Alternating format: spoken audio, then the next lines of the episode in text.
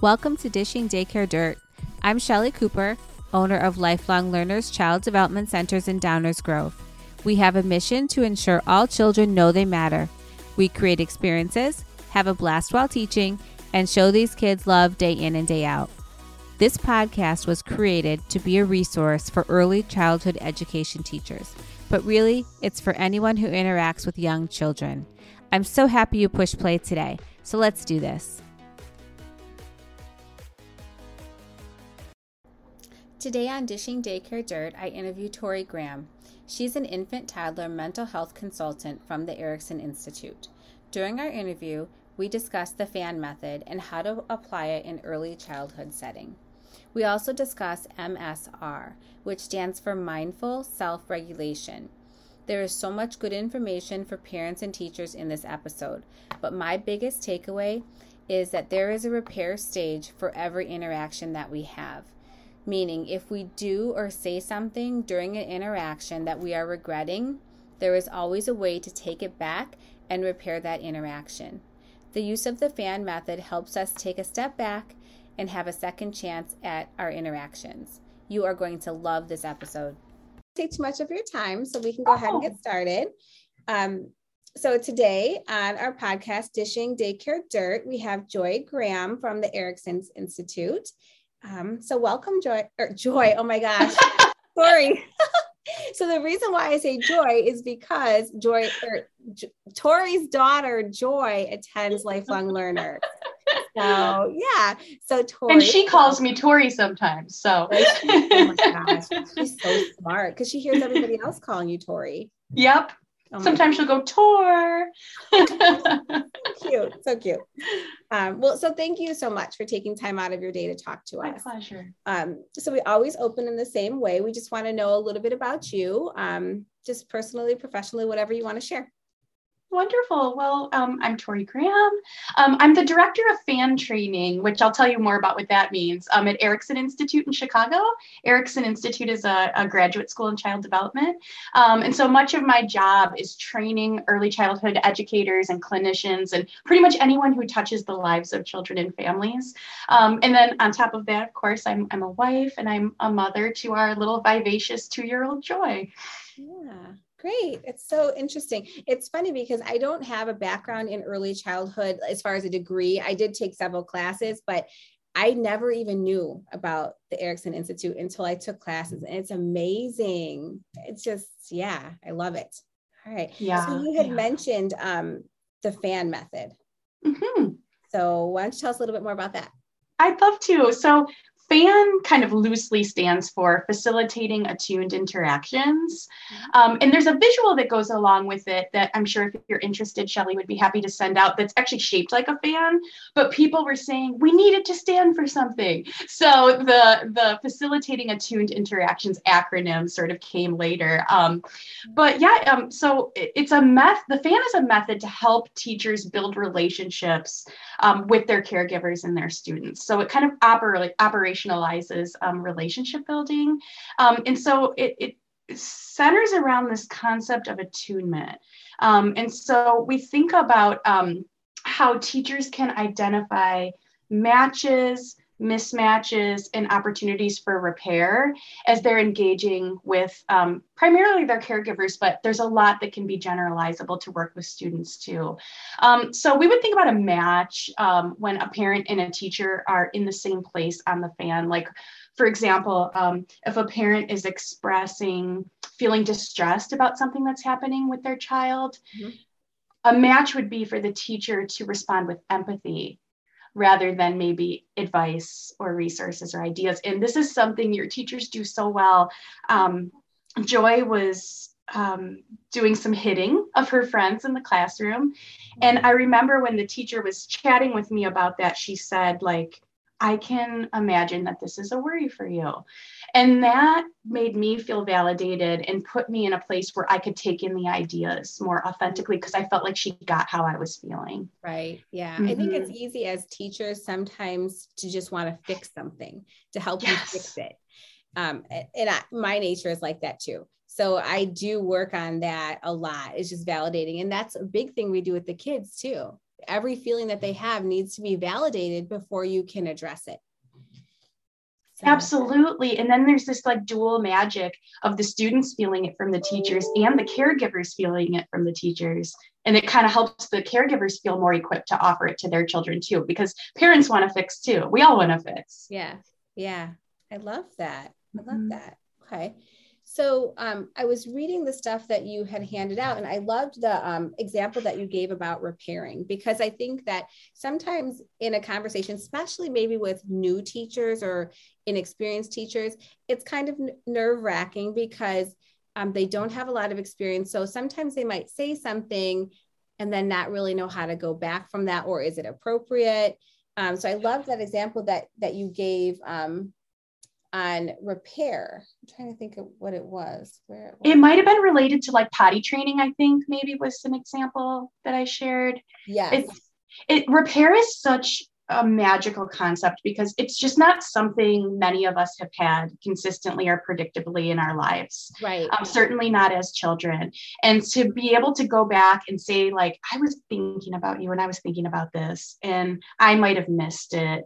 I might have started offering ideas about potty training too quickly, and you just might not be so sure. Right. I want to know how you're feeling about this. Yeah. It's such a subtle shift that opens up this opportunity to have like a real collaborative conversation. Yeah, I agree. I agree. And I think too that sometimes new teachers really get stuck on that they have to know everything, they have to have all the answers. And it's so not true. I mean, all parents need to know is that they are heard and that if you don't have the answer if you don't have any kind of advice that you're going to figure it out you're going to go you're going to do some research you're going to talk to other people um, i think that's a big hang up for for newer teachers and I just really think that this method that you use is something that our teachers or all teachers really should be trained on. I really do. It, it's freeing. It's freeing to be able to say, uh, you know, I don't know but I'm going to draw out the caregiver's intuitions and what the caregiver thinks the problem might be, or what um, a solution might be, or what they've tried, what they've not tried. Yeah. And if we can't get to a resolution, we can always come back. We can always come back to it. Mm-hmm. Yeah. Yeah. It's a tricky thing. Just even in, I think it takes a lot of practice too, because it's a skill, you know, just any, anything. I mean, emotional intelligence, I think is like huge like you have to have that. If you're dealing with um, you know the clerk at the store who maybe is having a bad day you kind of have to adjust you know yourself to who you're dealing with. And i just think that that's kind of what this is. Absolutely. Yes it's reading cues and then tailoring our responses to match what we think the person we're trying to support most needs in that moment. Yeah. Okay. So tell us a little bit more about how you are there material like how would someone learn about this? Or how would they um, go about getting good at it? Oh yeah that's that's great. So we do provide in-depth fan training um, through the Erikson institute um, for teachers um, and, and practitioners. And we do basically like a core training of just like a knowledge dump like this is everything you need to begin trying this and then we know that this is a journey. I've been training on this for, I think, eight years, and I still sometimes have to fall back on those who can't do teach because it's so, it, it's hard. Yeah. Um, so we take about six months to practice it in the field um, and work with a mentor in the fan, and then come back after, um, you know, six months of practice and talk together about what worked and and what didn't work and what did we notice and get into some more advanced principles around the fan. So we kind of consider this a journey of learning. Yeah. So when you say you go out in the field the mentor and things are you talking about you or you're you're the mentor in the field with like a teacher or something yeah, so I do the training, um, and we have a lot of fan trainers, um, but I'm one of them. Um, and then actually talk with the teachers once a month um, during that practice period as a as a mentor around the fan to you know hold the hard things and offer some ideas and try to give the felt experience of the fan while the teacher's learning. Wow. Okay. So is there a cost to that? Yeah, and our co- our costs kind of vary based on the resources that programs have available. Mm-hmm. Um, so if this was of interest to you, if you have your teachers respond and say, I want to know more about this, I would yeah. love to talk about that because we try to make it as accessible as possible. Sure. Yeah. I, I definitely have a few teachers that I think would really love this. And I probably have a few teachers that I think should really love it. Sure. Um, but but yeah, I mean, I just think it's it's a great, a great thing. Um, so can you just I I know we're limited on time, but oh. so what can you just take us through the different stages, maybe like a minute or two on each stage? I'd love to. Yes. Um, so the first part, so the the important thing to know about the fan visual is, do you want me to? Would they be able to see? Will they see this? Because I could share my screen with the um, visual. You know what? I will. There. Uh, eventually, they might be able to. I may upload it onto YouTube, but um, I will attach all of these materials that you gave to me, and I'll I'll have it in the show notes so that they can download it and print it. Perfect. Yeah. Um, so yeah, so I mentioned that the fan is shaped like a fan. Um, and the important thing to know about the fan is it's not linear. It's a fluid experience. I might start out with a parent in doing and then some feelings get triggered so we go back to feelings or maybe we start in feelings and we get to do some thinking or some doing so there's no goal it's just more like a sort of a GPS that okay. helps us understand where we need to be in the conversation. Um, so the first wedge we talk about is the mindful self-regulation wedge, and this is a really um, cool kind of gift to us as as teachers or as practitioners. Um, and it helps us understand when we're off balance. So when I am in a classroom and I'm worried about a kid, or I'm bored, or I'm hungry, or I have a headache, or a teacher said something, or a, another teacher or a parent said something that kind of rubbed me the wrong way, mm-hmm. those are the things that take us out of balance in the relationship. So that's when I can flip my gauge to mindful self regulation and I can use a discrete strategy. I can take a breath a sip of water, maybe use some self talk. And it just helps me be a little less reactive and a little more thoughtful in those very human moments. And it's all about accepting this and not judging ourselves and knowing we all have these experiences in relationship based work. We do.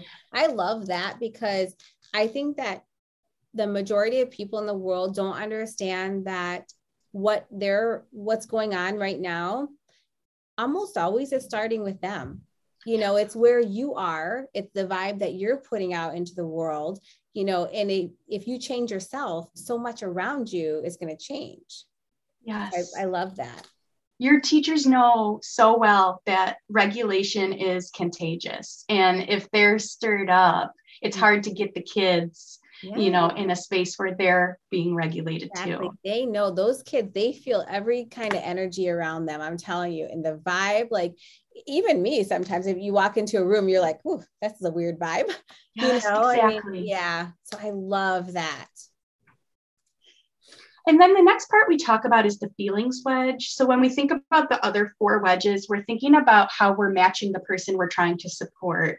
Um, historically we've thought about this as adults attuning to adults but there's so much here that's applicable to teachers attuning to their students too mm-hmm. um, and so the feelings wedge the idea here is if, that if i'm displaying feelings cues I'm crying, I'm angry, I'm withdrawn, I'm not really at my baseline, I probably can't take in advice or ideas in a way that's really sustainable. Right. Um, so it might be a better approach to first offer some empathy and some exploration of that inner experience. Um, mm-hmm.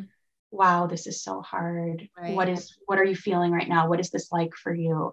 Um, and kind of just not rushing through the feelings experience, but really spending some time there. Mm-hmm um, when our uh, most of our tendency is to want to go to doing because we want to make people feel better because we mm-hmm. care but what really works is validating that inner experience yeah for sure definitely and then the thinking wedge is probably my favorite. And i have to share um, I, I spent years doing home visiting with adolescent parents. And i have to share this one story that uh, i think really um, demonstrates the thinking wedges i had a parent tell me I like, how do I potty train? What do I need to do? How do I get this kid potty trained? Mm-hmm. And so I know like the readiness signs, I know kind of the age idea. I had a lot of ideas for her, um, but I was going through fan training and something told me to pause and say, Well, what are you thinking? Like, what, you know, tell me more about why this is coming up.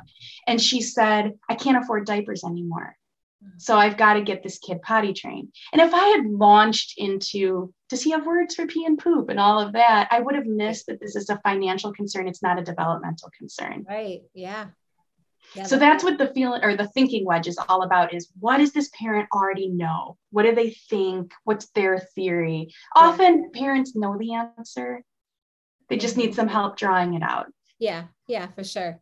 Yeah, I mean that's a that's a really good example because it's what what is um, behind like what is driving the parent? You know in that situation it was a serious concern. Whereas another parent it might just be because they're sick of changing diapers. Right. That's where i'm at. Yeah, yeah right. So i mean that's a very different you know you're going to be less driven than that parent who has a financial concern. So mm-hmm. yeah it's interesting. Mm-hmm. and then our, our moment to shine with all the the knowledge we have comes in the doing wedge. Um, you know we don't it's it's not about like withholding information. Like if i'm at the airport and i ask where the bathroom is i don't want someone to say where do you think the bathroom is? Like sometimes we just really need an answer. Yeah. um, and that's when we're in doing and that's where we share resources. Um, we have this little cool this little um, kind of uh, I don't, I don't know what to call it this like little way of thinking about how to offer information that you can tell i'm terrible at um, and we call it drop and explore. And it's anything you can say in one drop, in one breath. And then checking in with the parent to see how they're feeling about that, what they're thinking about that, which will inform the next drop. Oh, so often kids start potty training between two and 3 mm-hmm. Does this seem like a match for your child? That's a little bit of information and then checking in for understanding. Wow that's a really good method because then you know you're not overloading the parent with like sentence after sentence and they can't even get a word in. So, wow, that's interesting. It's not intuitive for me, but I pull it out of my pocket when I see someone start to glaze over. I know I've said too much. Yeah. Oh my gosh, interesting. Okay. And so then the last wedge. Right? Oh, oh, I'm sorry. That was the doing part that was the doing part okay. yes yeah okay. offering ideas and information and practicing mm-hmm. and then the final wedge we talk about is the reflecting wedge and this is where teachers have a chance to help caregivers and their students um, build their reflective capacity mm-hmm. and one kind of tangible way we can think about that is moving from what is this kid doing to me to what is happening for this kid Okay. Like my my niece when she was in preschool um, had to have her ponytail a certain way. She wouldn't brush her teeth. She didn't want to eat breakfast in the morning. And my sister initially thought she's torturing me because she doesn't want to go to school and she doesn't want me to go to work. Oh. Over time, as her reflective capacity built, she realized something is happening for Carmen. She's having a sensory experience here. These textures, these things are really hard for her to tolerate. So it wasn't about I'm trying to make you miserable. It's about my body feels miserable right yeah, now. Yeah. Yeah. Oh, that's great. Yeah, mm-hmm. I think mm-hmm. reflection is so important. And I it's something that we stress a lot lifelong learners because if we do something and if we don't sit back and reflect on it like did it work did it not work how did the kids respond what could we do better next time you will never get better if you don't reflect on what happened yeah like and that. what what was coming up for the teacher in like this difficult moment mm-hmm. and how they might be more aware of that next time yeah yeah for sure oh my gosh i love this it's all such good stuff I that's the fan yeah that's it yeah. I'm definitely going to share it with my teachers. Um, is there anything else that you want to share about it? I don't think so, other than that mindful self regulation wedge is something you can start today. Like noticing when you're kind of starting to come off balance, mm-hmm. and then mm-hmm. what helps because it's so deeply personal. What helps me might not help you. And right. just discovering those, discovering those things is something that can be like an immediate practice. Yeah. I think I might even like make up some um little not I don't want to say scripts, but like little cheats like this. Like if somebody eh, gets off on um talking to a parent, you know, and, and realizes that, oh, shoot, they started offering information before they actually checked in to see how the parent was feeling. Maybe a few like phrases that could help them, like a go to phrase that can help them get back to that. Because sometimes I think when you're inexperienced, it's really hard to think like that on the fly. You can reflect and get better, but maybe I might come up with a few little like sentence or like phrases that will help them get back if they kind of are ahead of themselves. That's a brilliant idea. And then it'll become somatic over over practice. Right. Yeah, yeah, for sure. Okay. All right. Well, thank you so much. I just, oh, I love pleasure. Yeah. So let me just I'd like to ask different things. Um, sure. At the end of our podcast, fun things, because I really want this to be something, of course, knowledge for the teachers. We want to make them better. We want to give them things that they can use tomorrow. But we also want to make them smile and laugh and, and enjoy themselves. So, yes. can you tell me your favorite quote or the funniest thing that a child has ever said to you? I was thinking about this and really wanting to find a good one. And I just kept coming back to my nephew. He'll be 13 tomorrow, but he was a very early verbal kid. Um, and when he was two, he was so mad that he had to go to bed. And I was explaining, um, well, it's dark outside. It's time to go lay down in your bed. And with all this fury and energy, he said, I'm going to get a giant rope and pull the moon out of the sky. Oh gosh, that's so cute. It was so clever. And to hear that from such a young could kid. do that. yes. Exactly. so cute. Aww. That's my favorite thing actually about being around kids. It's the funny things they say. Like my husband, like I'll come home and I'll tell him something funny. He's like, "You should write a book." oh, like, well, you should. A lot of funny stuff. I'm sure hilarious, absurd things. yeah, that's funny. Um, okay. So, do you have a favorite early childhood education resource that you think it could be a website, a book, social media, anything that you think that teachers in the early childhood space could really benefit from? I have one that I'm obsessed with right now. Um, it's comebacktocare.com. Okay. Um, and this is a colleague. I shared I shared her a little bit about her with you in an email. Um, and she is working on for teachers and for caregivers um, kind of this idea of decolonized caregiving and like coming back into this space of it takes a village to mm-hmm. raise children and how we support one another. Um, and she brings in, she melds really well social justice with caregiving practices. And it's just so where we're at right now societally. And I, she's got a podcast and a bunch of resources and even um, a, a parenting and teaching class um, and it's all on her website. So I'm really into that right now. Awesome. We're gonna definitely gonna check that out. How about a social media group? Do, are there any, um, like I, for example, I belong to a lot of like childcare center groups that you know help on that level. Do you have anything? I was sort of laughing at, about this question and reflecting on myself because I didn't have an answer. The closest thing I have is like um uh like a group chat with with other parents where we're like we're just this is a judgment free zone. I think i'm a little bit social media averse and i probably need to take a look at that. Lucky you lucky you. I feel like i have been for thank goodness i have younger generations with me because i, I first of all instagram i have an account but having teenagers actually those are the reasons why i have those things but i never go on now because some you know three of my kids are adults, but um, just Facebook, it's a chore. Like I have staff update our Facebook page because it's just so much. I totally get it. Yeah. so I wish I had a better answer to no, that question. That's okay. um, how about like your favorite book or podcast? Do you listen to anything like that? Um, well, I so the Come Back to Care podcast is weekly, so that's the one that I've been listening to right now. Okay.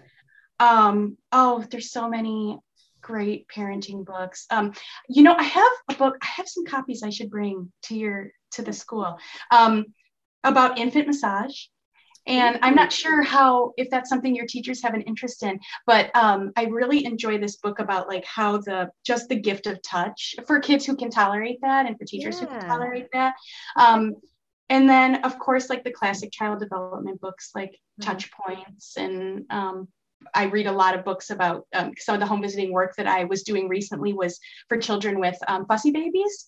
Uh, that parents would describe their their babies as fussy. Um, so I read a lot of like the crying and attunement and soothing books okay. too. Great, thank you.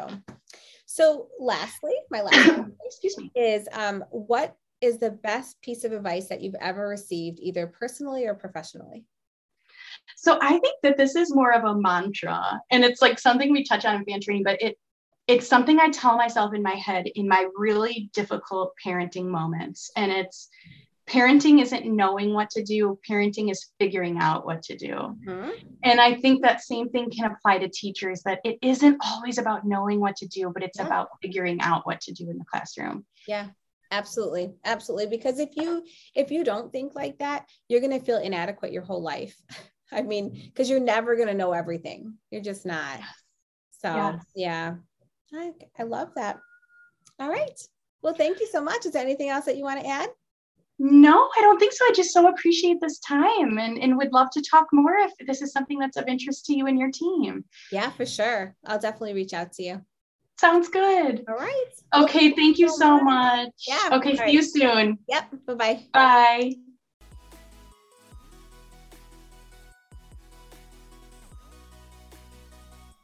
Thank you so much for making us a part of your day. I hope you found value in today's content. New episodes drop the first and third Mondays of the month. Don't forget to like us and subscribe. We love feedback, so tell us what you want to learn about. If you'd like to be a guest on our show, please contact us at lifelonglearners212 at gmail.com. In the meantime, go out and be the difference.